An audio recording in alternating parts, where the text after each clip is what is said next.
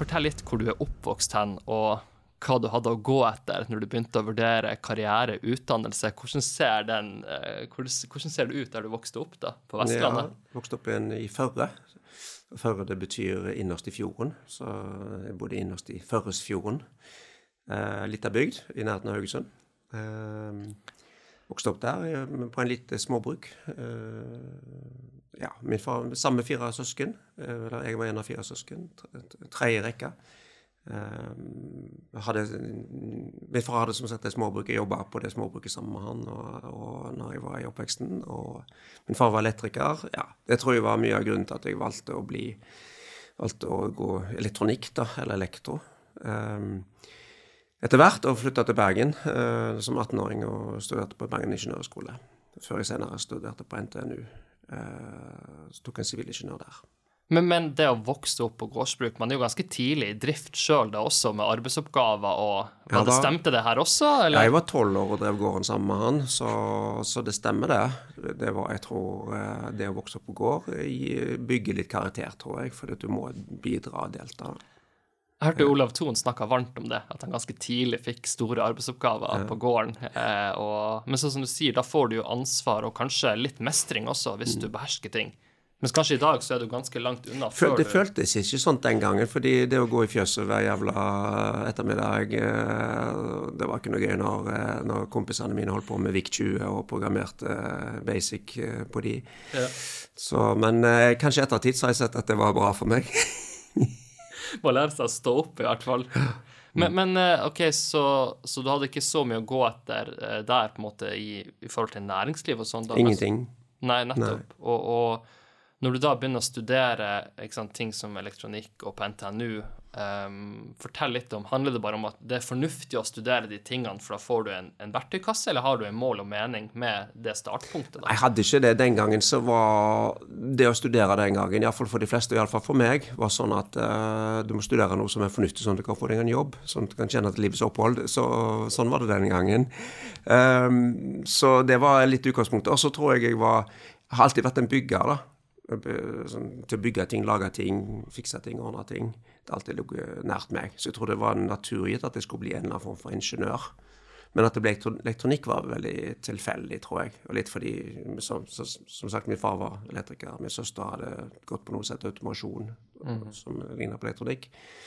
Eller det var elektronikk, det òg. Uh, så jeg var av mangel på fantasi, da, så ble det det. Men jeg skulle nok heller blitt ingeniør innenfor akvakultur eller slike ting, for jeg har en mer naturlig interesse for det enn elektronikk, egentlig. Det er fascinerende. Mm. Eh, jeg så du, du, har et sitat som sier at uh, du er egentlig ikke så interessert i, i, teknologi i utgangspunktet, kanskje mer interessert i funksjon og gjøre noe ut av det. Så hvis du da eh, tar utgangspunkt i For jeg tror du starta i Sintef etter utdannelsen, mm, og, så, og så tenkte du OK, enten så blir det her litt for kjedelig, eller det er på en måte ikke nok spenning, så jeg vil heller bygge et selskap. Hva var tankeprosessen der og da, i de, den perioden der? Da? Det var veldig annerledes enn du tror, sannsynligvis. Fordi det var absolutt ikke det du indikerte. Det var så enkelt som at jeg hadde eh, jeg, jobbet, eller jeg begynte å jobbe i noe som heter Senter for industriforskning, eller SI. Men det funksjonerte med Sintef den dagen jeg begynte, altså 1. januar eller 2. januar 1993. Ehm, så da jobba jeg i ei gruppe i Oslo, som da tidligere SI da, og nå Sintef Oslo, som drev med mikroelektronikk. Og det var ei tilsvarende gruppe i gamle Sintef da, i Trondheim som drev med det samme. Og De to gruppene krangla og kjekla i årevis. Og, at, og det var det at, at, å bli lei av det var grunnen til at vi start, jeg og to kollegaer derfor slutta å starte et eget selskap. For vi begynte egentlig bare som en forlengelse Chipgun, som var det første selskapet, begynte som en forlengelse av det vi gjorde i Sintef. Vi gjorde oppdragsutvikling for andre. Eh, så sånn begynte det. Og det var ikke en drøm om å bli gründer eller starte selskap. Eh, det var ikke så hipt den gangen å starte selskap. Nei, ikke sant. Eh, men, men, den reisen ble jo Jeg høres så gammel ut når jeg snakker på den måten. nei, nei, ikke i det hele tatt. Men, men, det er jo litt interessant hvor ofte hvor tilfeldig ting er. For det er kanskje veldig mange som hører på, eller som har starta karrieren sin, som ønsker å ha en klassisk masterplan.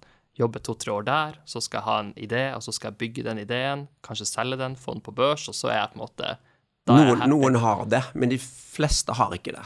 Og jeg er blant, jeg er blant majoriteten her. Jeg hadde aldri hatt noen masterplan på livet mitt. Uh, verken profesjonelle eller det private.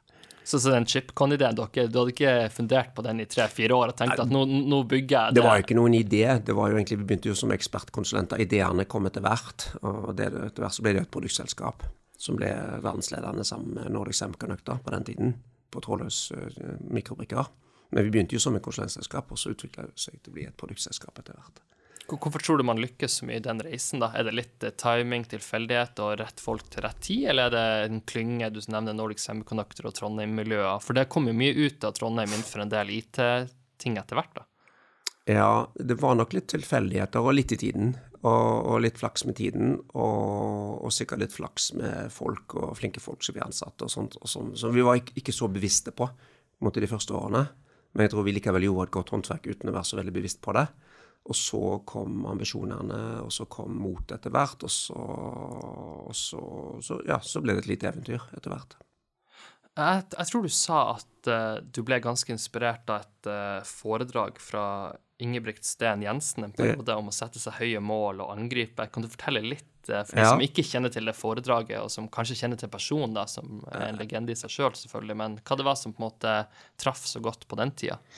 Ja, altså det var, det var litt morsomt, da, for det syns jeg fordi jeg var på um, det var rett, Dette var i 2001, og det var rett etter at Bill Clinton var gått av som president i USA. og Han var da hoved, hovedtrekkplasteret på noe som heter Dinamo-konferansen, som da er Dinamo reklamebyrå, som Ingebrigtsen Jensen er en del av, arrangerte. Og jeg betalte 8000 kroner for å være med og høre på det foredraget, og ble dritskuffa. da, For det var, det var helt eh, elendig foredrag av Bill Clinton. Men så oppvarmingsforedraget var av Ingebrigt Jensen, hvor han snakket om det med, med det visjoner og det å bygge team og stammekultur og bedriftskultur, som hadde en, et foredrag basert på boka 'Under fyr', som han skrev. Uh, og det var, ble så inspirerende for meg at jeg inviterte han til å komme og holde foredrag i bedriften. Samme foredraget. Og så dro vi på tur. Vi hadde en sånn årlig strategitur som vi, delte, som vi hadde hvert år. Og det året så liksom For første gang da, så løfta vi skikkelig blikk og satte oss noen skikkelig hårete mål for, for, hva vi skulle oppnå med, med, med Chipcon. da. På det tidspunktet så hadde vi solgt 200 000 produkter. Det høres kanskje mye ut, men det er ikke mye når du jobber i chipbransjen. Uh, og så satte vi oss som Det hårete målet da ble at vi skulle selge én eh, milliard brikker innen ti år. Så går fra 200 000 til 1 milliard. En milliard er ganske mye brikker, i, eller ganske mange produkter også i, i chip-verdenen. Um, så var det et, et mål som var utgangspunktet er egentlig tullete, og jeg, vi hadde nok ikke egentlig tro på det, men det var et rundt tall og sånn. Uh, og jeg, ingen trodde på det, tror jeg. Heller ikke meg, til å begynne med. Men så stakk det nok en faen i meg og oss etter hvert, da, fordi okay, nå har vi satt oss det målet, da, og da må vi måtte ta litt konsekvensene av det. Så det, det endra litt mindsettet på selskapet. Ok, nå har vi sagt, faktisk sagt at vi skal gjøre dette. Nå må vi faktisk gjøre det, eller forsøke å gjøre det. Vi aner ikke alle skrittene frem til de ti år er lang tid. Men vi brøt det ned i milepæler eh, de neste måte, ti årene, da. Og vi lagde en sånn Vi lagde, hadde stor glassøyle i, i, i, i, lokalene våre. Som, eh, med sånn logaritmisk skala fra 200 000, 500 000, 1 million, 2 millioner, 5 millioner, 10 millioner, 20 millioner, 50 millioner, 100 millioner, 200 millioner, 1 milliard. Nei, 500 millioner, 1 milliard. Og så en og så fulgte vi på baller etter hvert som vi hadde solgt produkter. da, og for hver, vi nådde en ny milepæl per sjette måned, ganske nøyaktig. Så vi gikk fra 200 000 til 500 000 på seks måneder. Så gikk vi til en million neste seks måneder. Så gikk vi til to millioner neste seks måneder. Og sånn holdt vi på noen år. Og ja, og så ble jo eh, Så var jo det etter hvert sammen med Nordic Semiconductor, et norsk selskap. Eh, kanskje det norske teknologiselskapet som jeg beundrer mest, som har fått det mest. Det er ikke så så mange folk flest som kjenner til det, hva de egentlig driver med. Men de, de har virkelig lykkes med å bli ledere i verden på det de holder på med. Uh, var kjempa peer to head to head på, på dette. Uh, vi, de var børsnoterte, vi var private. Så etter hvert Vi ble, fikk et tilbud fra uh, Texas Instrument som vi ikke klarte å si nei til. Og så ble selskapet solgt, og så jobba jeg der en stund til. Slutta 30.6.2007. uh, 2007. Ehm, og den dagen, i, ifølge kalenderen, så skulle vi da ha nådd 100 eh, millioner brikker i 1. juli 20, eh, 2007. Og 30. juni 2007 så nådde vi akkurat den dagen nådde vi 100 eh, millioner. Det var selvfølgelig tilfeldig, men det var samme dagen som vi skulle ha sommerfest og en, en, en avslutning for meg som, som leder da, av, av selskapet. Um, så det var en sånn magisk øyeblikk. Men det, var tilfeldig at det var den dagen der. Men jeg tror ikke det var tilfeldig at vi klarte å nå målene, for vi tok konsekvensen av det. Og så gikk det jo fortsatt veldig bra. Og nå tok det riktignok litt mer enn ti, år å nå en milliard. Det tok tror jeg det var 12 eller 13. Men likevel, jeg tror aldri vi hadde, poenget er egentlig at vi tror aldri hadde vi klart å nå de tingene hvis ikke vi hadde satt oss skikkelig høye mål. Og det er mange måter du kan gjøre det på. Men det å sette seg mål og styre etter det, og styre etter en klar og lage, og lage en klar strategi for å nå de målene, tror jeg er ekstremt viktig for å vellykka bygge selskaper. Men, men, er det riktig å si at i denne tidsperioden så var på en måte det å tenke så visjonært og ambisiøst var også, om ikke forut sin tid, så var kanskje ikke det standarden blant alle, alle, selskaper, eller var det flere som var på den tanken, som føles ut som nå i startup-verdenen har blitt ganske sånn uh, Det er det alle sier. De, nesten før de har bygd noe, så skal de uh, ta det på børs.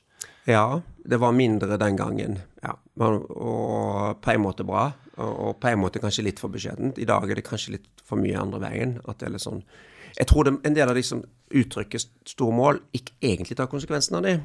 Det, for det hjelper ikke å sette seg store mål hvis ikke du tar konsekvensen av de. da er det bedre å sette seg litt mindre mål som du kan ta konsekvensen av. Men jeg har jo vært med på Altså, jeg, i mitt andre selskap så satte vi så høye mål om ting at uh, det holdt på å slite meg fullstendig ut. Så det kan slå andre veien òg. Hva gjør man da? Nei, det var jo um, jeg, jeg, kan jo kanskje fortelle litt om det selskapet først, som leder an til det. De uh, Jeg slutta jo i eller, eller, eller, kanskje, hvis jeg får lov, si litt om hva ut, utover det i kan utover mm. det med det å sette seg mål og jobbe hardt for å nå de, som var viktig for å lykkes. menneskene, altså teamet og menneskene. Har, og, og, kultur. Og, altså jeg tror mennesker kan, er, er, på sitt beste veldig bra, og, og på sitt dårligste veldig dårlig. Og, og alt i, imellom. Og jeg tror eh, Hvis mennesker blir satt opp for å, å lykkes, og, og, gjerne lykkes som et lag, så, så kan det skape grobunn for en, en, enorme resultater. Selv om ikke alle er superenere, alle er eh, blant de beste. Hvis, hvis, du kan prøve å få til, iallfall innimellom, at folk er i nærheten av å være på sitt beste, så kan du få til fantastiske ting. Og det motsatte også. Hvis ikke rammebetingelsene er der, hvis det arbeidsmiljøet er uh, toxic eller uh, ikke bra, så får du det motsatte. Du kan andre som ville vært eller personer som ville fått high performance i andre situasjoner, bli uh, kanskje det stikk motsatte. Så, um, så, menneskene, vi har veldig mye bra mennesker, og som, som ville noe, hadde det kjempegøy og ble måtte litt berusa av den reisen da, og det vi fikk til. Um, var, og kulturen det medførte, uh, medførte, var en viktig ingrediens. Så når jeg skulle starte når jeg da selskapet Shipcom var solgt til Texas Instrument, og jeg skulle starte med, hadde bestemt meg på forhånd at jeg ville starte et selskap til, for jeg da, da skjønte jeg at jeg var blitt en entreprenør. Kanskje jeg alltid har vært det, men det var da jeg egentlig skjønte at jeg var blitt det. For jeg hadde bare etter ni måneder inn i Texas, så skjønte jeg at det var bra jobba her, men jeg kan ikke bli en sånn corporate-person. Jeg må starte en til. og da, Det var da jeg skjønte Jeg visste ikke hva det skulle være. Um, og jeg ruga på det Jeg hadde ni måneder oppsigelsestid, så jeg hadde god tid til å finne ut hva det skulle bli. Og brukte nesten alle de ni månedene på, på å finne ut hva selskapet som skulle, skulle gjøre. Hvordan ser det prosessen ut, da? Nei, Da hadde jeg to-tre to, ideer jeg jobba med, som var veldig vidt forskjellige, egentlig. Alt fra å begynne som investor, som jeg gjorde, som jeg gjorde senere, uh, til to, to, nye teknologiselskaper, da, hvorav Energy Micro da, ble den, uh, ble den, jeg valgte. Jeg hadde bestemt meg for Jeg skulle på en sånn tur til Afrika sammen med noen kompiser. Vi skulle gå i månefjellene i, i Uganda og på, opp til Mont, Mont Margarita. Ikke sånn kjempehøy uh, 5000 meter, så ikke sånn kjempehøyt. Høyt nok for meg. Um, men utrolig, utrolig fin tur kan anbefales. Utrolig flott landskap uh, å gå i. Og, og litt strevsomt innimellom. Men jeg hadde bestemt meg at når jeg nådde toppen der, da skulle jeg bestemme meg. Så jeg tror nok jeg hadde bestemt meg egentlig nede i lia òg, altså, men uh, jeg sånn, valgte for, for, for The Cosmetics at jeg skulle vente med å ta beslutningen til jeg var på toppen. Ja, fordi at han uh, Jeg ble litt inspirert av Are Tråsdal, som har litt samme reise med å liksom klare en idé, og så vil han knekke ut en ny en. Han dro vel på verdensomseiling? Ja, det var litt annerledes. Han dro vel på et helt år han for å finne ut om ting. Det var ikke hensikten med min reise, altså. Jeg hadde, jeg hadde ideene mine i bagasjen når jeg, når jeg dro hjemmefra. Ja. Men hvorfor ble den her den man ville satse på, da? For det er jo mange ulike måter ja, var, å tenke på det. Ja, det var veldig tilfeldig, egentlig. Og det tror jeg er fordi nesten alle som starter selskap, det er veldig tilfeldig, og du er ekstremt usikker når du skal hoppe på dette. Det var jeg den gangen, og det har jeg vært hver eneste gang. Jeg har funnet på noe nytt, så har jeg vært ekstremt usikker og tenkt at nei, dette er ikke noen god idé. Så du må liksom klare å overbevise deg sjøl om at dette er det du skal bruke ti år av livet ditt på og, og, og, mista nattesøvn potensielt av, av innimellom. Men, eh, men, det, det når, jeg men når jeg hadde valgt den, da, så, så gikk det litt tid før jeg fikk rundeteam på plass, kanskje et, et halvt, halvt trekvart år, og fikk de første ansatte på plass. Men eh, da var jeg obs, nesten obsesst på det å, å sette enormt høye mål med en gang. Og det å skape en bedriftskultur med en gang. Og da følte jeg at nå, nå, nå, kunne jeg det å bygge selskaper, og tenkte at nå er det bare en oppskrift. Men så enkelt var det jo ikke. Men, eh, men det med å sette seg Det som funka, det, det, var å, å, sette seg de seg, Være veldig tydelig på målene fra dag én. Eh, denne gangen lagde vi ikke noen Dette selskapet skulle lage mikrokontroller. Det første selskapet lagde radio, radiochipper. Nå var det mikroprosessorer eller eh, mikrobrikker. Eller unnskyld, mikrokontrollere. Samme, samme, bransje, bare andre typer produkter, og litt for de samme applikasjonene. Eh, men til forskjell fra Chipcon, som var et, et pionerselskap sammen med noen få andre, inkludert Nordic, som var først i verden som gjorde dette her, så var mikro, mikrokontrollermarkedet allerede eh, over, overcrowded, på, på nynorsk, med 50 selskaper som allerede drev med det. Ingen hadde omsetning mindre, mindre enn en milliard. Uh, så det var egentlig sånn selvmord å begynne med det. Men det var en sånn teknologiskifte som vi betta litt på, og som, som, vi trodde på, og noen andre også trodde på, som, som nå skjedde. Som gjorde det mulig å komme inn på det markedet. Men og, uansett, vi satte oss store mål, og, og, der også, og fra dag én denne gangen, og illustrerte dette en sånn vi hadde en sånn 24 lukers kalender. Med, vi prøvde å visualisere alle stegene de neste ti åra. Det stemte ganske bra. Uh, og det gikk veldig bra. Vi uh, fikk produktene på markedet på mindre enn to år etterpå. Og, det er ganske avansert utvikling som ligger bak en, en, en, en sånn produktserie. Uh, og sjokkerte nok egentlig markedet og konkur konkurrentene da, på at vi som plutselig kom med et nytt selskap de allerede hørt om, som kom med teknologi som var mye bedre og mye, mindre, mye mer energivennlig da, enn enn det de, hadde, de sjøl hadde. Så sjokka litt opp. og uh, og gjorde at vi fikk, eh, fikk, veldig mange kunder ganske fort. Men det tar tid å bygge en sånn, eh, denne type business. Eh, og så ble vi, da kom vi til poenget, da, da ble jeg overmodig.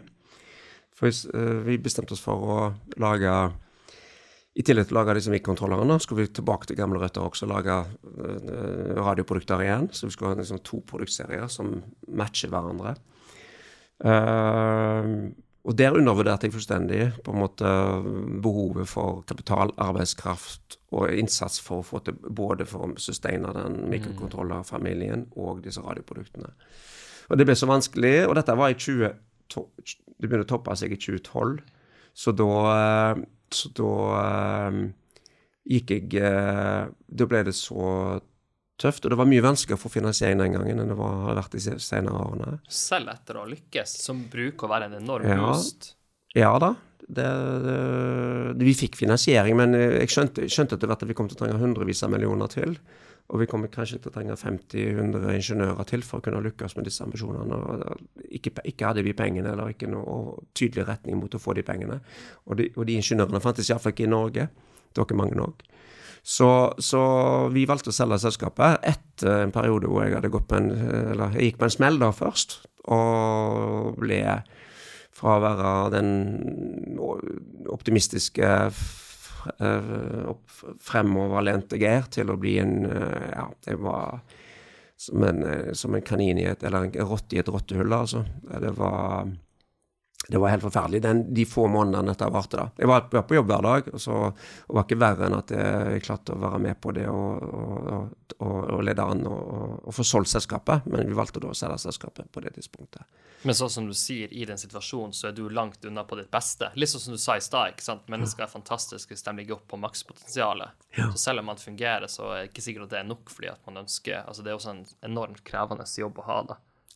Det er vel nesten så mye press man kan. Det var så viktig. Jeg, jeg tror jeg begynte å se for meg overskriften i avisa at eh, om, jeg var ikke lenger suksessgründer, var liksom fiaskogründer. Nå gikk det til helvete. Og det, den tanken om det var vond.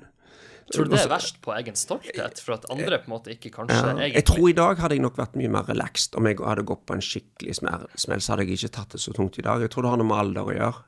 Jeg tror det når du er litt yngre. Jeg var ikke så ung da, men uh, den gangen tror jeg det var viktigere for meg enn uh, Men det var mest det å skuffe mange, da, og ikke få det til. Nå hadde jo ansatt uh, 100 ansatte, og jeg så liksom konkursen, spøkelset så liksom foran meg. Men strategisk sett så var det vi satsa på, helt riktig. Taktisk sett helt forferdelig. Skulle, men strategisk sett så altså den det, Silicon Labs kjøpte, kjøpte Energy Micro, da, har nesten all omsetningen sin i dag på de radioproduktene som vi begynte å utvikle da, i, i, i Energy Micro. Og er den uh, tredje Altså den, de, de, tre største som lager radiochipper for, for IOT, er Nordic Semiconductor, TI, altså tidligere Chipcon, Texas Instrument, tidligere Chipcon, og Silicon Labs. Det er det som da var Energy Micro. Så jeg har vært med på to, to av de tre. Da. Det har jeg, kjenner jeg en sånn uh, en, en, gøy å ha vært med på det. Mm. Men, men, hvis man skal uh, se på det som en, en, case study, da. Du nevnte at man skulle bygge to produkter samtidig. Er, den, er, det analogien på en måte at du både skulle bygge iPhone og på en måte en PC, og det blir for mye? Eller ja, det, det, du kan, du kan er... si det sånn. Og den, så, det er et mantra som vi har overfor porteføljeselskapene våre i dag. At vi må prøve å holde de fokuserte. Og vi veldig, snakker veldig om det, men så har jeg jo, har jo tabba meg litt sjøl ut.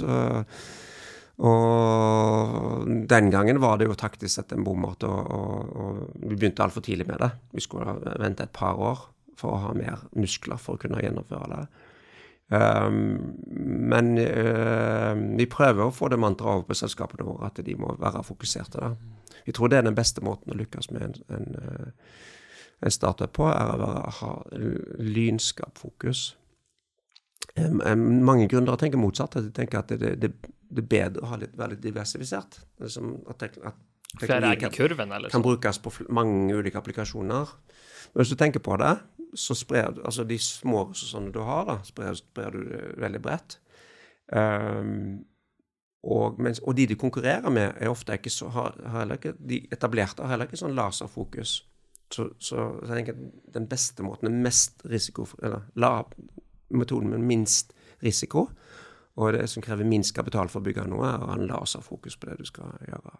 Så Veldig godt poeng. Eh, mm. Jeg tenkte litt på det du sa med at det ble en, en, en, eh, en, litt vanskelig avslutning. Det ble solgt, og det var sikkert bra nok isolert sett, men eh, nå er du jo også investor.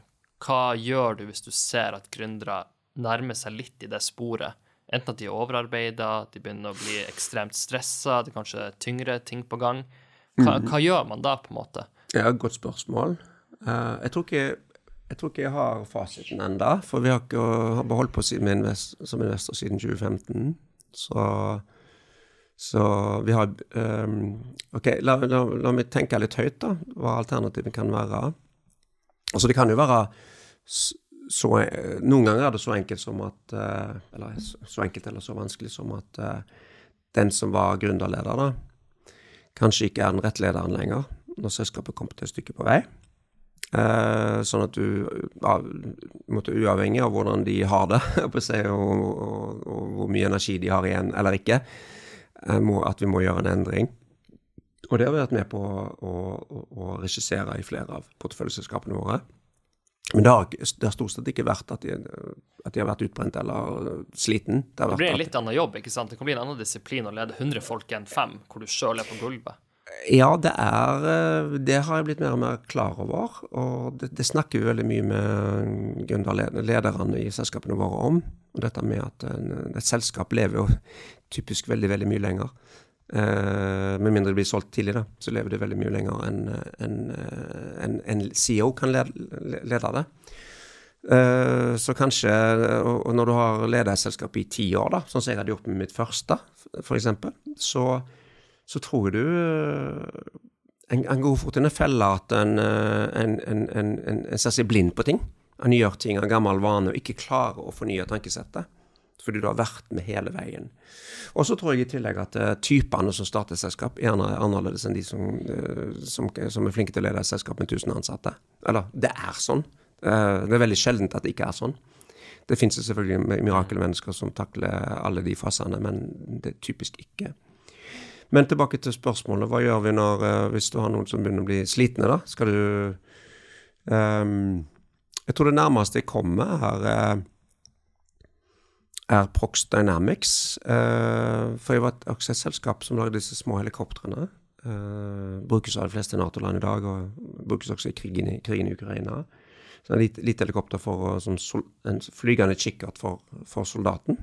Som har uh, fantastisk Helikopter, ikke drone? eller på en måte? Helikopter, faktisk et helikopter.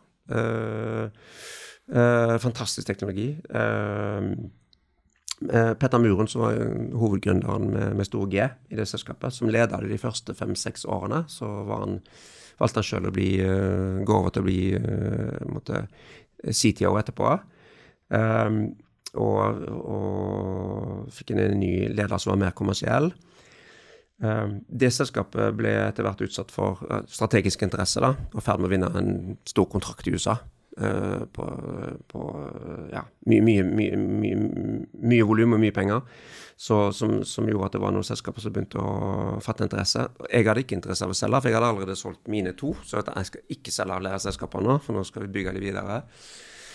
Um, men da, med Petter i bresjen, da, etter hvert så var gründerne der at de ønsket å selge. Og det tror jeg både hadde med det faktum at eh, når én milliard milliard over det var mye, mye eh, for selskapet, er, eh, og for gründerne en stor andel av det, ekstremt mye penger. Ekstremt vanskelig å si nei til. Iallfall første gang du blir utsatt for en sånn situasjon. Men jeg tror også, for han var noen år eldre enn meg, eh, jeg tror også at han, han Vi aldri snakka om det, men jeg gjetter på at han tenkte at skal jeg, skal, jeg, skal jeg stå i dette i ti år til eller ikke? Som er liksom de to alternativene. Så jeg tror det var vel så utslagsgivende for at han uh, var i bresjen for det. Han hadde, hadde, lyst til at vi skulle, skulle, selge det. Og det respekterte jeg. Selv om jeg hadde, jeg hadde eid 30% av selskapet, jeg kunne ha blokkert det. Men uh, det, det har ikke sjans. Så det kan skje noen ganger òg. Uh, eh, andre ganger hvis de, Ok, til den spørsmålet litt, da. Hvis det er folk Du har en, en, en, som begynner å bli sliten, og du får telefonen Og mett av dage. Du, uh, jeg tror vi skal, bør selge dette. Har ikke vært der ennå, men om den situasjonen kommer, så tror jeg må Det er, et, et, det er to utfall. Er, du må, gå i, du må si ja og gå, være med på den leken. Eller så må du finne en ny leder til selskapet. Men en tredje alternativ er hvor du distanserer deg litt. Du drar til Hawaii i tre måneder, prøver å få litt frihet, slappe av, gå turer. Er det en dårlig løsning, for at det er på en måte ikke hardt nok? Jeg tror ikke du kan ha en leder i selskapet i den fasen som er borte i tre måneder. Jeg, ikke, øh, jeg, tror ikke det fungerer helt. Jeg har ikke sett det, at det har funka. Nei. Nei.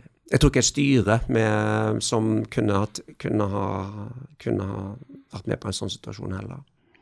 Nei, mm. gir mening. Uh, jeg tenkte sånn uh, Det å investere altså Hvis, hvis noen ja. går på en smell, sånn som jeg gjorde i Energy Micro, så, så, så, så kan jo det gå over ganske fort. Men uh, som det gjorde for meg, jeg fikk hjelp av medisiner og psykolog, og jeg var Etter et par måneder så var jeg nesten tilbake igjen. Ja. Uh, men uh, hadde det vart seks måneder, så hadde ikke det fungert. Da hadde styret måttet ha gjort noe med den situasjonen. Og det er kanskje det som gjør de situasjonene litt vanskelige, at alt er jo veldig kontekstavhengig også. ikke sant? Det er veldig vanskelig å si at det her er regelen, altså ikke finne unntak. Mm. Så det er ofte den der vurderinga i den konteksten som er på en måte det som jeg tenker er godt lederskap, og, og ta gode beslutninger. Mm. For Hvis du går og følger en regelbok, så er det ikke alltid den skal følges 100 hvis ikke du har forstått omgivelsene og hva som er mulighetsrommet. Altså, Jeg vet ikke om det fins an å skrive noen regelbok om dette. For det, der, det, er, det er det temaet her som, som investor da, og som styreleder i, i, i, et, Jeg har vært styreleder i en ganske mange selskaper etter hvert. syns det er vanskelig av alt å bedømme liksom de situasjonene. Både det om du ikke, Først og fremst det å bedømme om har selskapet riktig ledelse. Er, vil dette en riktig leder om noen år? Og, det, heldigvis har vi, veldig, har vi veldig mange gode ledere i selskapene våre i, i dag.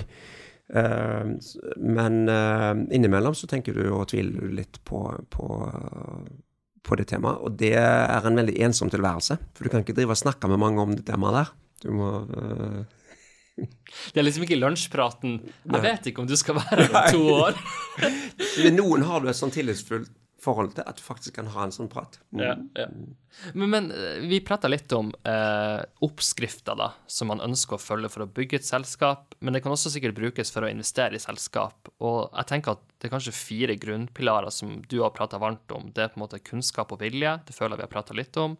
Kapital kunne vi ha prata lenge om, men det handler vel egentlig om å få de rette pengene til rett tid med rette eiere, fordi at på en måte, du, får du en feil investor på laget, så kan det bli en tung reise. Så jeg tror folk liksom forstår det. Men de to andre punktene er fokus og lederskap. Og bare for å ta fokus først, så har vi jo prata litt om å sette seg høye mål, men å ta konsekvensen av det. Og det er utrolig lett å si. Jeg tar konsekvensen av det. Jeg jobber hardt. Mm. Men det er jo ikke helt det som er på en måte det som egentlig betyr noe. Det er jo hva du faktisk gjør, og hva den de fokuset, og ikke minst prioriteringen. Jeg synes jo det er jo det er veldig mange gode eksempler, men jeg syns det Apple-eksempelet er veldig bra, hvor eh, liksom fokus er ikke det å sitte og jobbe med noe, det er å si nei til ting du har skikkelig lyst til å gjøre. Mm. For det å si nei til ting du egentlig ikke har lyst til å gjøre, er jo egentlig ikke så mye på fokus. Hvis du har virkelig lyst til å gjøre masse ting, men likevel sier at det kan jeg ikke gjøre fordi at jeg må gjøre det her. Mm. Jeg vet ikke om du er enig i det, men jo, jeg føler det er med på rett spor, av fokussporet. Jeg tror det, det, Noen ganger så sier jeg uh, lederskap dreier seg om å si nei til ting. For, som, som, leder av et selskap hvor du får med mange dyktige ansatte, så får du også mange gode ideer. Og de, og de er faktisk gode òg, mange av de. Uh, men du kan ikke gjøre de. Så du må liksom slå Du, du må på en uh, ikke altfor uhyggelig måte, da. Slå, slå i hjel disse ideene fordi vi, du er nødt for, derfor vi har bestemt oss dette vi gjør. Dette vi gjør, dette er hvorfor vi gjør det. Men det er vanskelig. For, jeg, som, som, som en, eh, for meg også. Og, og, for en har så lyst ofte. Hva gjør man da? Er bevisst på det? Det er liksom steg én, og så ta det ut i handlinger? Det er jo øh, Noen ganger så er det folk rundt meg som slår mine ville ideer i hjel også, så jeg er ikke så mye bedre enn en de andre jeg har. Uh, nei, det er vanskelig å si nei til ting som du har lyst til å gjøre, uh, men det er uh, veldig ofte riktig. Er, selskap nummer to vi prater med som klassisk eksempel på det? At man skulle ha sagt nei til å utvikle for mye produkter samtidig? Vi skulle, ikke, vi skulle, definitivt ikke ha satt i gang det, det nye, store, ambisiøse prosjektet før vi var økonomisk uh, uavhengige og uh, tjente penger på det første. Så vi skulle robust, Selskapet skulle blitt mer robust, for vi kunne bygd det selskapet og blitt veldig store bare på det første vi gjorde. Tror du også at uh, tidsaspektet er litt interessant, fordi jeg har en antakelse om at veldig mange som starter å bygge et selskap, vil anta at de kommer ganske langt på to, tre, fire år, for det føles jo veldig lenge å sitte og jobbe hardt med kanskje lav lønn, ekstremt måte Altså, du jobber mange timer, da, og det har konsekvenser på en måte hvor mye du er sosialt, andre ting du må følge opp, da, men så er det kanskje at jeg vet ikke om det stemmer riktig med, med, dine data, men jeg tenker jo ofte at hvis du skal bygge et selskap, da En ting er å ha en idé, det kan du gjøre hos et annet selskap, du kan forske på det, men å bygge et selskap, da Tror du nesten at du må tenke ti år som utgangspunktet? At det her må du kanskje se for deg å ta såpass lang tid? Nei, jeg tror ikke du må tenke ti år. Jeg tror du må tenke 20 år. Eller kanskje ikke med deg som i, i spissen, men, men uh, hvis du tenker på de um, vet ikke, snitt tiden på selskapene på Oslo Børs i dag, f.eks. Uh, jeg, jeg lurer på om den er Er det nærmere 100 år, eller uh, Ikke nå lenger, forresten, dette var de gamle data, yes. men det er mye lenger enn en tror. Så de selskapene som blir skikkelig store, har eksistert forferdelig lenge. Uh, spesielt i Norge. Uh, men i USA er det kortere. Men de har også eksistert kanskje lenger enn en tenker på, i USA også. Uh, nei, så det, i færreste tilfeller klarer du å bygge noe som uh, På tre-fire år får du, klarer du i færreste tilfeller å få til noe. På tre-fire år, så har du, i hvert fall hvis du jobber med high-tech, så har du kanskje klart å lage et produkt som selger, og du har noe omsetning. Du tapper fortsatt penger. Du er fremdeles avhengig av, uh, av investorkapital inn i selskapet. Du har fremdeles bare kanskje 30-40 ansatte hvis du har gjort det bra. Uh, du er langt unna å nå ambisjonene dine. Om ti år så du, er du kanskje i en posisjon hvor du går med overskudd og har en posisjon innenfor det segmentet du har satsa på. Om 20 år så er du kanskje et stort selskap. Og så er det unntak for dette. Du, du, har sånn som Facebook, du har andre eksempler hvor du treffer en binær ting. En binær som har liksom, liksom meant to be og the winner takes it all-situasjoner. Det skjer veldig sjelden. Som, og du skal ikke starte et selskap og, og, og, tro på at du blir en av de få outlierne da. det er hardt arbeid over mange år som er den typiske fasiten. Hvis du lykkes. Ikke sant. Så når du får veldig mange pitcher på ditt bord fordi at det er utrolig bra å ha med seg folk som har bygd noe sjøl, og som nå er investorer, eller veldig mange foretrekker iallfall det, for at de kan ofte sette seg litt mer inn i hvordan det er å være gründer og bygge et selskap. Hva syns du er de viktigste vurderingene man tar? Altså Det er jo veldig mange som folk er kjent med. Det må være et litt unikt produkt. Det trenger ikke å være en original idé, men det må kanskje være en en, en, god idé kombinert med noe annet som gjør det spennende. Men bare i ditt hode, da, for du har jo hørt på ganske mange pitcher og også fulgt veldig mange selskaper og sett sikkert de fleste ulike utfall, da. Har du noen eh, prinsipper som du er veldig trygg på er det riktigste, eller er det alltid på en måte mange variabler som man ikke kan eh, styre og kontrollere? Vi, blitt, eh, vi har noen grunnprinsipper, eh, også, også, som, jeg tenker er litt sånn universelle, som vi bør tenke på. Og så har vi noen i tilleggsprinsipper som eh, Eller prinsipper eller, eller, regler for oss sjøl som gjør akkurat hvilke, hvilke typer selskaper vi skal inn i. Hvis du tar det generelle først, da, så, så ser vi etter folk som altså, Det begynner i det enkle at vi ser etter folk som kan noe og vil noe. Altså, uh, ofte, er det veld, ofte er det de som kan mest, som vil minst. Og, ofte, og, motsatt. De som vil mest, kan minst. Det er en veldig typisk kombinasjon. Så vi, vi prøver å finne de som både kan og vil, da. Uh, og har den stayerevnen, da. Eller at, at, vi tror de har den stayerevnen. Og, og, hvordan finner vi ut det, håper jeg. Det er ikke så lett, men du kan på en måte, hvis du, med å bli godt kjent med dem, så kan du se liksom, tegn i deres liv. da. Noen ganger er, det, er, de veldig unge, så da er det vanskeligere. Men har de levd litt og gjort noe, så kan du lete etter de sporene som, som dreier seg om stedet, om, om de står i det over tid. Eh, men det å kunne noe altså Vi jobber med selskaper som eh, tar mål av seg å bli best i verden på den lille, den lille større nisjen de holder på med. Så da må de enten være eller kunne bli best i verden, da, eller blant de beste i verden på det de, det de skal gjøre. Uh, så det må vi prøve å finne ut om om, om de har den, det nivået der. Uh, og, ja, og det med villa, det, må, det er mer som menneskelige egenskaper. Uh, utover det, så for Firdas del, da, så ser vi Vi jobber, investerer kun i teknologiselskaper. Vi investerer kun i, i ambisiøse selskaper. Vi investerer kun i foreløpig iallfall, kun i norske selskaper, men som da har en global ambisjon. Og investerer kun i selskaper som gjør verden bedre, ikke verre. Eh, og, og, jo nærmere det er noe som har med klimakrisen å gjøre, klima- og artsmangfoldkrisen, hvis vi tar de to som er samla, jo mer interessert er vi. Så, så, vi liker mer og mer å se på ting som har, kan ha større impact på, på verden. Eh, det må selvfølgelig være en idé som, som kan bli finansielt interessant også. Eh, men det, det, henger jo sammen. Er det noe som løser store problemer, så kan det også ligge mye penger i det. Mm. Så da dekker det både de generelle og Firdas enkeltprinsipper. Ja. Det vil det liksom være hovedtyngden, da. Mm. Så av hvor mange du får inn Hvis du tenker at du Man tar jo ofte måte, kortere kaffemøter for å bare høre og være i økosystemet, da. Men la oss si at hvis man faktisk skal vurdere en case, da, ja. vil du si at 5 eh, går ned, gjennom nåløyet, eller enda mindre, eller? Nei, vi, nå er ikke vi blant de som har den mest aktivitet på Dealflow. Uh, og det er fordi vi ikke, gjør så, vi ikke gjør så mange investeringer per år. Men uh, Så vi er litt nøye på hvem, hvor mange møter vi tar òg. Altså, Sil litt allerede før det. Men Vi, vi har ca. 100 førstegangsmøter gjennom et år. Av de så ender vi opp med å gjøre én eller to investeringer. Ja. Så det er 1-2% av de vi har et førstegangsmøte med. Tenker du også at av og til kan ideen og teamet være godt nok, men du klarer ikke å se deg sjøl som riktig investor og eier i caset? Absolutt. ja. Eller, da. enten fordi vi ikke har forutsetninger for det, eller, det, eller det, vi ikke syns det er interessant nok eller gøy nok. Vi skal, vi skal også leve med disse selskapene, kanskje lenger enn gründerteamet. Eller typisk lenger enn gründerteamet. Vi skal kanskje være der i 20 år, vi, eller 30 år. Eh, Så vi skal, også, vi skal kanskje holde ut med det, med, med det selskapet i, i ganske mange flere år enn hver enkelt av de grunnerne. Så, så det er viktig. Uh, Så ja, svaret.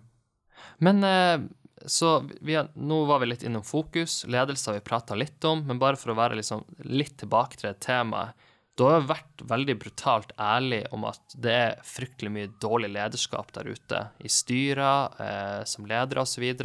Og så er kanskje mye av det kan i hvert fall være en konsekvens at det er ofte litt ubehagelig å gjøre det som man kanskje egentlig vet er riktig, men da kommer det mye emosjoner i spill også, fordi at det er jo ingen som har lyst til å si til en person du er, du er ikke rett for det her selskapet nå, eller jeg har ikke trua på det produktet her, så det er en veldig god idé, men vi må legge det ned. Hva, hva du liksom har kokt det ned til i løpet av alle de årene her, for du har jo sett og opplevd mye, da. Og ledelse er jo en ting som det er kanskje litt sånn eh, ikke så lett alltid å få helt grepet på, for det inneholder mye. Det inneholder kultur, det er mennesker involvert, så hva sitter du igjen med på ledelsesbiten som du ofte må bruke sjøl, eller fortelle andre om? Ja, godt spørsmål. Dette er et veldig vanskelig tema. Fordi, fordi eh, Og vi har ikke noe høy selvtillit i forhold til å, å, å vurdere de, de, de temaene der. Jeg tror det også er, Hvis du ser på det porteføljeselskapene våre, da det vi ca. ti selskaper i porteføljen. Ekstremt forskjellige, alle, alle de lederne. Og, og, og de lykkes på, av forskjellige grunner. Jeg tror um,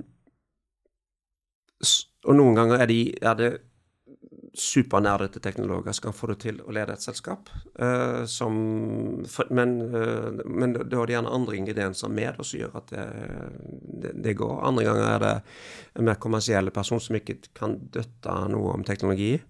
Som, sjeldnere det, faktisk, men, men som lykkes med å lede et selskap. Uh, det beste er jo å ha begge deler, men det er, sjelden, det er mer sjeldent.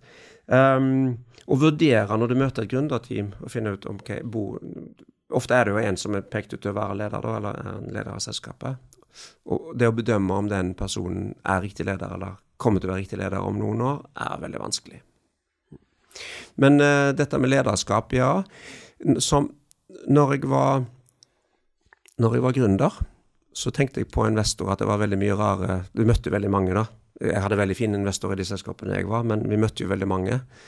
Og jeg tenkte da at søren heller for meg mye rare folk der blant investorer. Eh, og ikke alltid, ikke alltid så gode, gode holdninger heller. Men når jeg ble investor, så tenkte jeg gud, gud, gud bedre meg så mye rare holdninger det er blant gründere. Eh, og på en måte syns jeg de fortjener hverandre, gründere og investorer. Eh, eh, men eh, tilbake til lederskap. Eh, jeg tror jeg tror det er faktisk mange flinkere ledere av selskaper enn det finnes gode styrer. Jeg tror det er en mangelvare i, i, eh, i mange, spesielt yngre selskaper. At, at, at det er ikke noe Det er ikke et styre hjemme, det er ikke, det er ikke noen voksne hjemme som kan gripe fatt, som, som kan ta seg av det å vite om selskapet har riktig ledelse, f.eks. Hvis, hvis, hvis selskapet er på selvstyr, det er ingen, det er over lederen, hvem skal da finne ut av og ta stilling til å finne en ny leder til selskapet? Det, og der svikter mange gründerselskaper i forhold til å få på plass eh, noen eksterne å bryne seg på, rett og slett, de, eh, de første årene. Kan du bryte det enda litt ned hvis du tenker sånn Hva utgjør en topp 10 %-styre kontra et som er average og helt OK, da? Er det det at de klarer å identifisere og agere og være de voksne i huset og være til stede? Og igjen, hvis det er det som er, hvordan gjør man det i praksis, da? Må man være mye tettere på? Må man komme innom oftere? Ja, jeg må, for styreledere må være tett på. Noen, minst én i det styret må være tett på, sånn at en får ha litt feeling med det som skjer, ut, utenom det du får vite på selve styremøtene. For det får alltid, på det er ikke alltid er filtrert. Det er veldig filtrert. veldig filtrert, og du får ikke hele Det, det er ikke sånn at noen ljuger, på en måte, men, men, du, men det er filtrert veldig. Så hvis du bare, bare, lærer det du lærer på styremøtene, så er du ikke i stand til å vurdere de vanskelig, disse vanskelige spørsmålene. Men uh, jeg, tror det, jeg, tror egentlig sånn innerst inne det, det, det, er veldig mange Det er mye feighet i styrer i forhold til å gripe an på de, disse spørsmålene som Har selskapet den rette strategien? Har de den rette lederen? Uh, de fleste skygger unna og tenker ja, jeg håper, det bedrer seg. Vi ser det an til neste styremøte. Og, så, og sånn går tida. Men, men, hvis du tenker på deg sjøl som styreleder, og du er styreleder i mange selskaper nå ja, Ikke så mange, men, eh, men tre-fire. Ja. ja. Hva betyr det? Hvordan jobber du da for å være den best mulige styrelederen, da? Og Har det endra seg litt over tid, eller er det samme oppskrift? Noen, noen, kaller meg for styreleder for helvete, men jeg tror det er litt, litt ufortjent karakteristikk på en måte, fordi jeg er ikke så veldig slem av meg, egentlig. Men, men, jeg tror det refereres til at jeg har iallfall vist før at jeg evner å løse sånne situasjoner som vi snakket om i stad. Uh, og, og, faktisk tørre å ta og gjøre noe med en, en, en leder som ikke fungerer lenger, f.eks. At vi finner en løsning. Men betyr det også da at du må kanskje være villig til å ha litt større feilmargin? For hvis du er en passiv styreleder eller styremedlem, så kan du jo si at vi lar det her bare seile videre, så ser vi om vi kommer til ham til slutt. Men hvis du skal faktisk inn og prøve å løse litt ting, så må du kanskje også i hvert fall også ta konsekvensen at du gjør en feil beslutning. Men da har du iallfall vært i arenaen og prøvd. Og... Det har vi gjort flere ganger.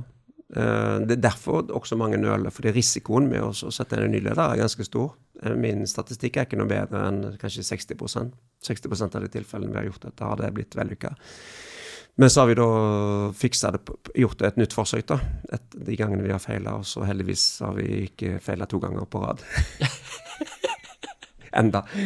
Det er veldig bra. Jeg håper det holder seg. Mm. Eh, bare et, et, siste tema jeg har lyst til å prate litt om. Mm. Eh, jeg, jeg, antar at du, kan drøm, du har sikkert ikke en drøm om å bli næringsminister, eller noe sånt, men hvis jeg hadde tvunget deg inn i noe politisk, og oppgaven var at du skulle mm. enten bli inspirert av Singapore, du skulle få en lite antall mennesker til å lage flere ting som Det som jeg syns er utrolig inspirerende med deg, det er at eh, det, de er utrolig flinke, de som har jobba i olje og gass og oppdrettsnæringa og, og mye sånn, men det er også litt naturgitte fortrinn som gjør at det er utrolig eh, bra å bygge de industriene.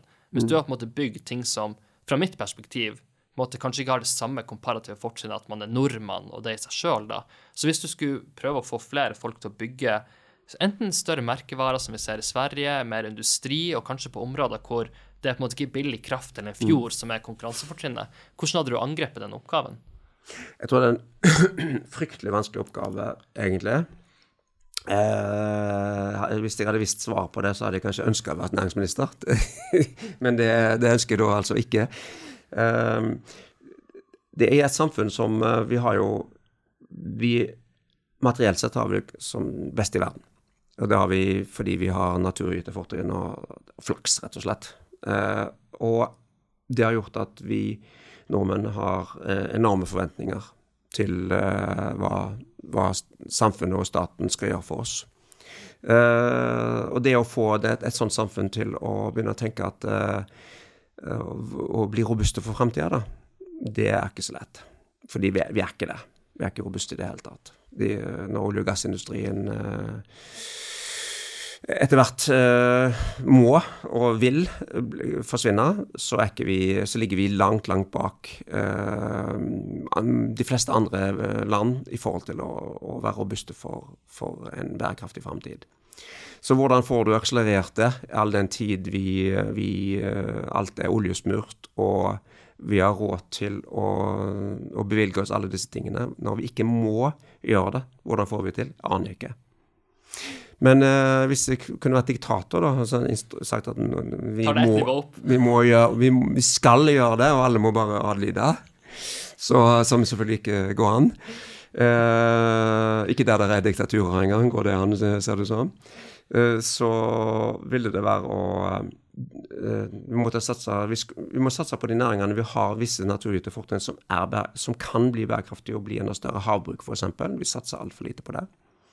Det, det, Det er egentlig skremmende med tanke på hvor altså, man er på en måte har lederdrakten på nå, og så klarer man selv da å prøve å så ødelegge problematiserer vi den. Ja, det, den har jo sine utfordringer, den næringen, men det er jo, må jage på å løse de, da. Disse lakselusproblemene og sykdomsproblemene. Altså, Jeg kan ikke tenke meg annet enn at de lar seg løse.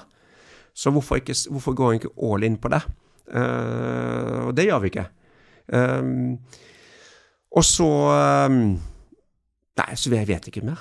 Jeg, eh, det er et vanskelig tema. Jeg tror, vi må, jeg tror det som kommer til å skje, er at vi kommer til å få det, måtte få det mye verre. Relativt sett. Vi kommer ikke til å få det ille, tror jeg, men vi kommer til å få det relativt sett verre sammenlignet med andre land. Før vi, før vi begynner å, å Så det må gå av seg sjøl, nesten. For jeg tror ikke det, næringsminister kan vedta Mm. det, egentlig.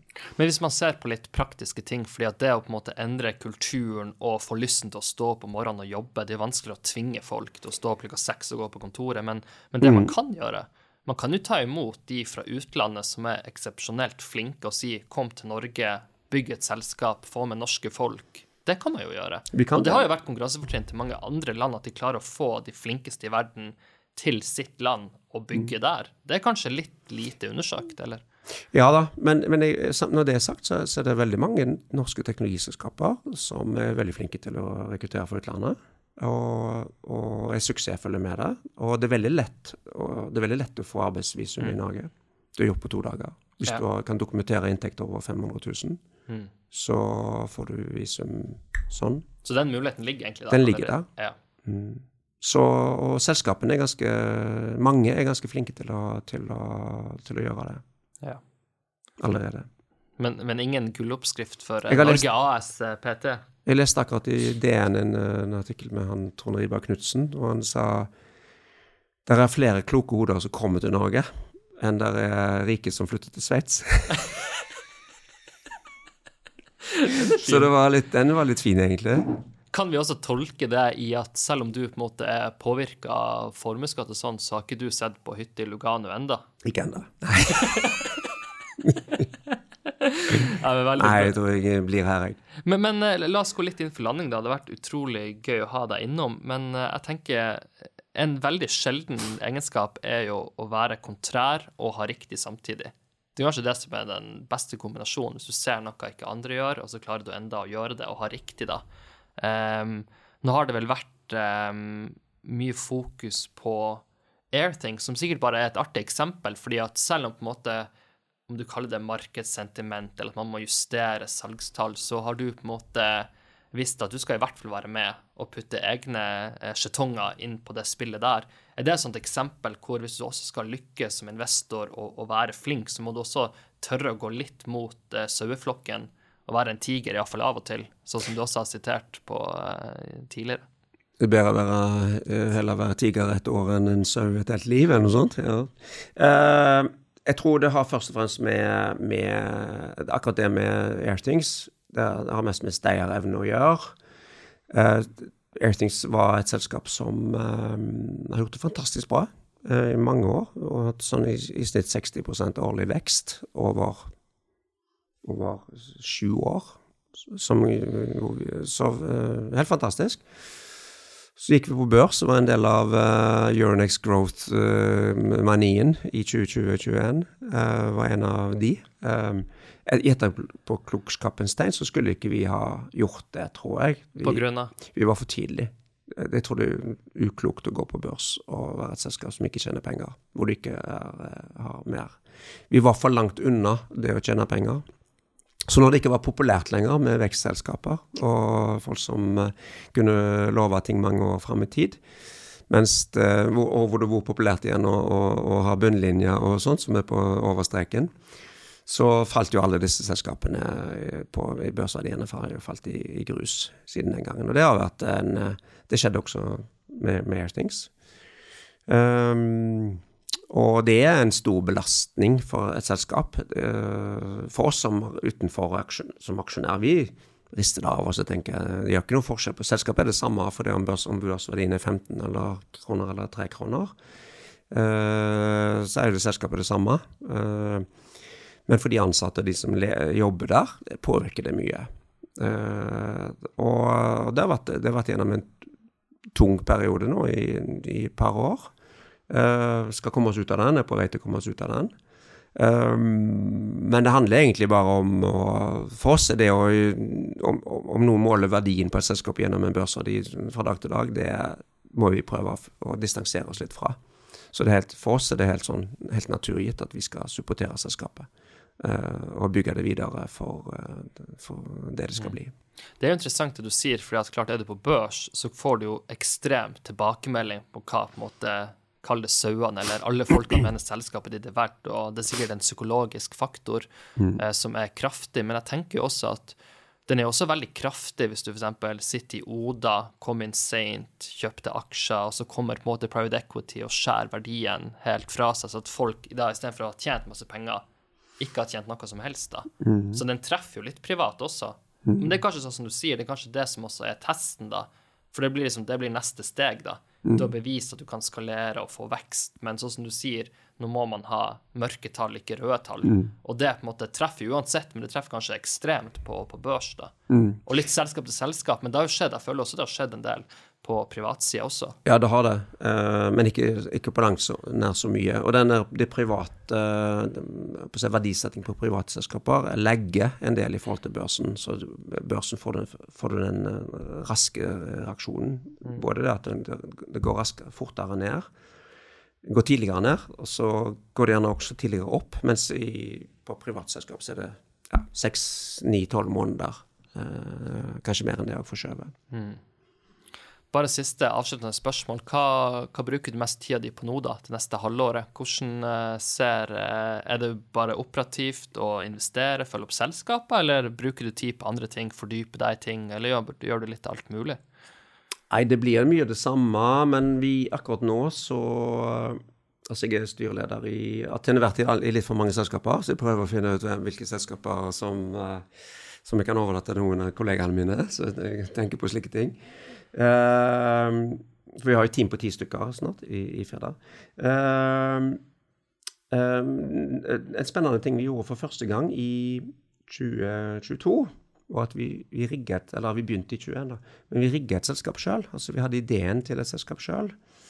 Og så pitcha vi den på, på, motsatt vei. Altså vi pitcha den på potensielle gründere. Uh, som vi kjente, eller personer vi kjente, og klarte å rigge sammen et gründerteam på seks personer. Eh, så vi hadde ideen sjøl, uh, satte det i gang, fikk på plass et gründerteam. Det har gitt veldig mersmak. Så har, nå er vi svanger med to, to, nye selskaper som vi skal rigge nå i, nå i høst. da. Det er litt tidlig å si hva det handler om, kanskje? Ja, det er litt tidlig å si hva det handler om. Ja. Men da, det blir jo en, en, ny, på en måte, sånn som du sier, en ny reise det også, da? Det blir en litt Ja, det er en ny, ny erfaring. Uh, og det er, ikke, det er, ikke, noe sånn, det er noe vi har funnet på, det er jo andre som gjør dette òg. Askeladden f.eks. og andre. Men jeg har fått litt uh, troa på den måten å gjøre ting på òg. Fordi når vi møter uh, fordi da får du i hvert fall noe som du, et, et, et, tema som du virkelig har lyst til å gjøre. Så du begynner med på den måten. Og nummer to så så er det sånn at eh, erfaringen når, vi, når, når gründerteam eller selskaper kommer og pitcher på oss, så er det som vi finner alltid noe som er feil. Altså vi finner noe vi liker, selvfølgelig, så finner vi noe som er feil. Mens når vi eh, prøver å rigge det sjøl, så prøver vi jo da anslagsvis å gjøre måtte, gåseøyne alt riktig. Vi gjør jo ikke det, men vi prøver å gjøre alt riktig. Og hvis vi gjør noe feil, så kan vi ikke skylde på noen andre enn oss sjøl, så det er litt lettere å deale med de problemene da, eh, ja. som vi eventuelt har vært med å skape. Nei da, jeg tøyser litt nå. Ja. Men, det, men det, det, er, det, er, nok sånn gründeren i meg og oss da, som, som, som gjør at jeg også syns det, det, er gøy å ha regien på også den biten av det.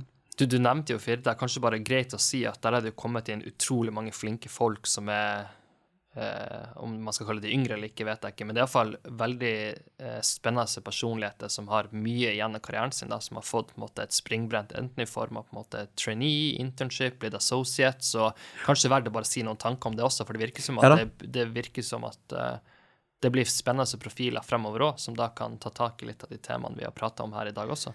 Absolutt. Og det hadde skjedd mye siden to år tilbake, to-tre år tilbake. For da var vi to-tre år tilbake var vi bare to-tre stykker hos oss. Så det var egentlig på det tidspunktet, sånn rundt 2020, at jeg Jeg egentlig hatt noen sånn hvileskjæring mellom 2015 og 2020. Uh, var nok litt sliten Det er et, ettervirkning etter den der, uh, den der perioden i, som jeg fortalte om i stad. Han varte nok egentlig litt lenger enn han men, jeg, men uansett, i 2020 om cirka, så skjønte jeg at oi, shit, dette er egentlig begynner å ligne på noe. Vi begynner å se, se at vi får til dette.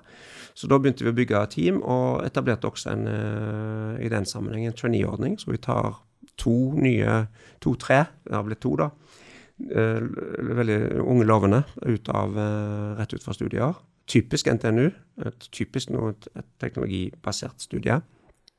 Men og, og gir de en, en toårig traineeprogram hos oss, hvor de har seks oppdrag, nei, unnskyld, fire oppdrag, seks måneder hver. Hvor de er ute i tre oppdragene ute i porteføljeselskapene, hvor de får brynt seg på forskjellige ting, men får virkelig brynt seg.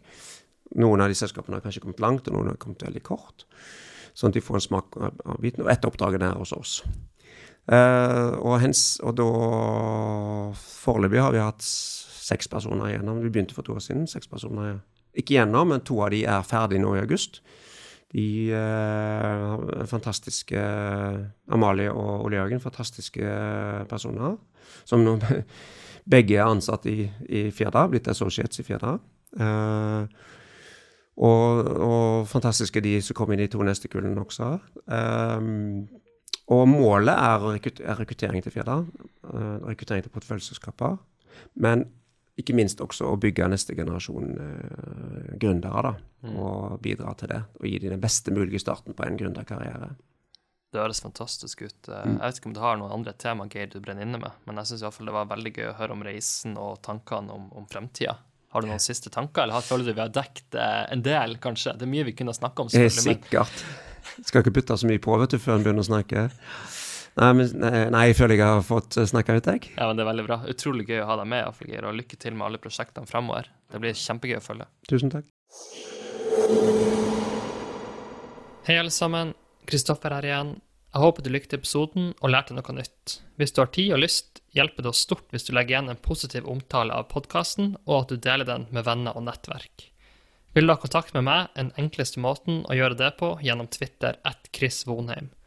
Nok en gang, Tusen takk for at du lytta på, og jeg håper vi ses igjen i neste episode. Alle uttalelser av Kristoffer Vonheim eller gjestene i denne podkasten er kun deres meninger. Informasjonen som gis i podkasten er kun ment som inspirasjon til videre utvikling, og er ikke ment til å gjøre en spesiell investering eller følge en spesiell strategi. Denne podkasten har kun som formål å være til informasjon.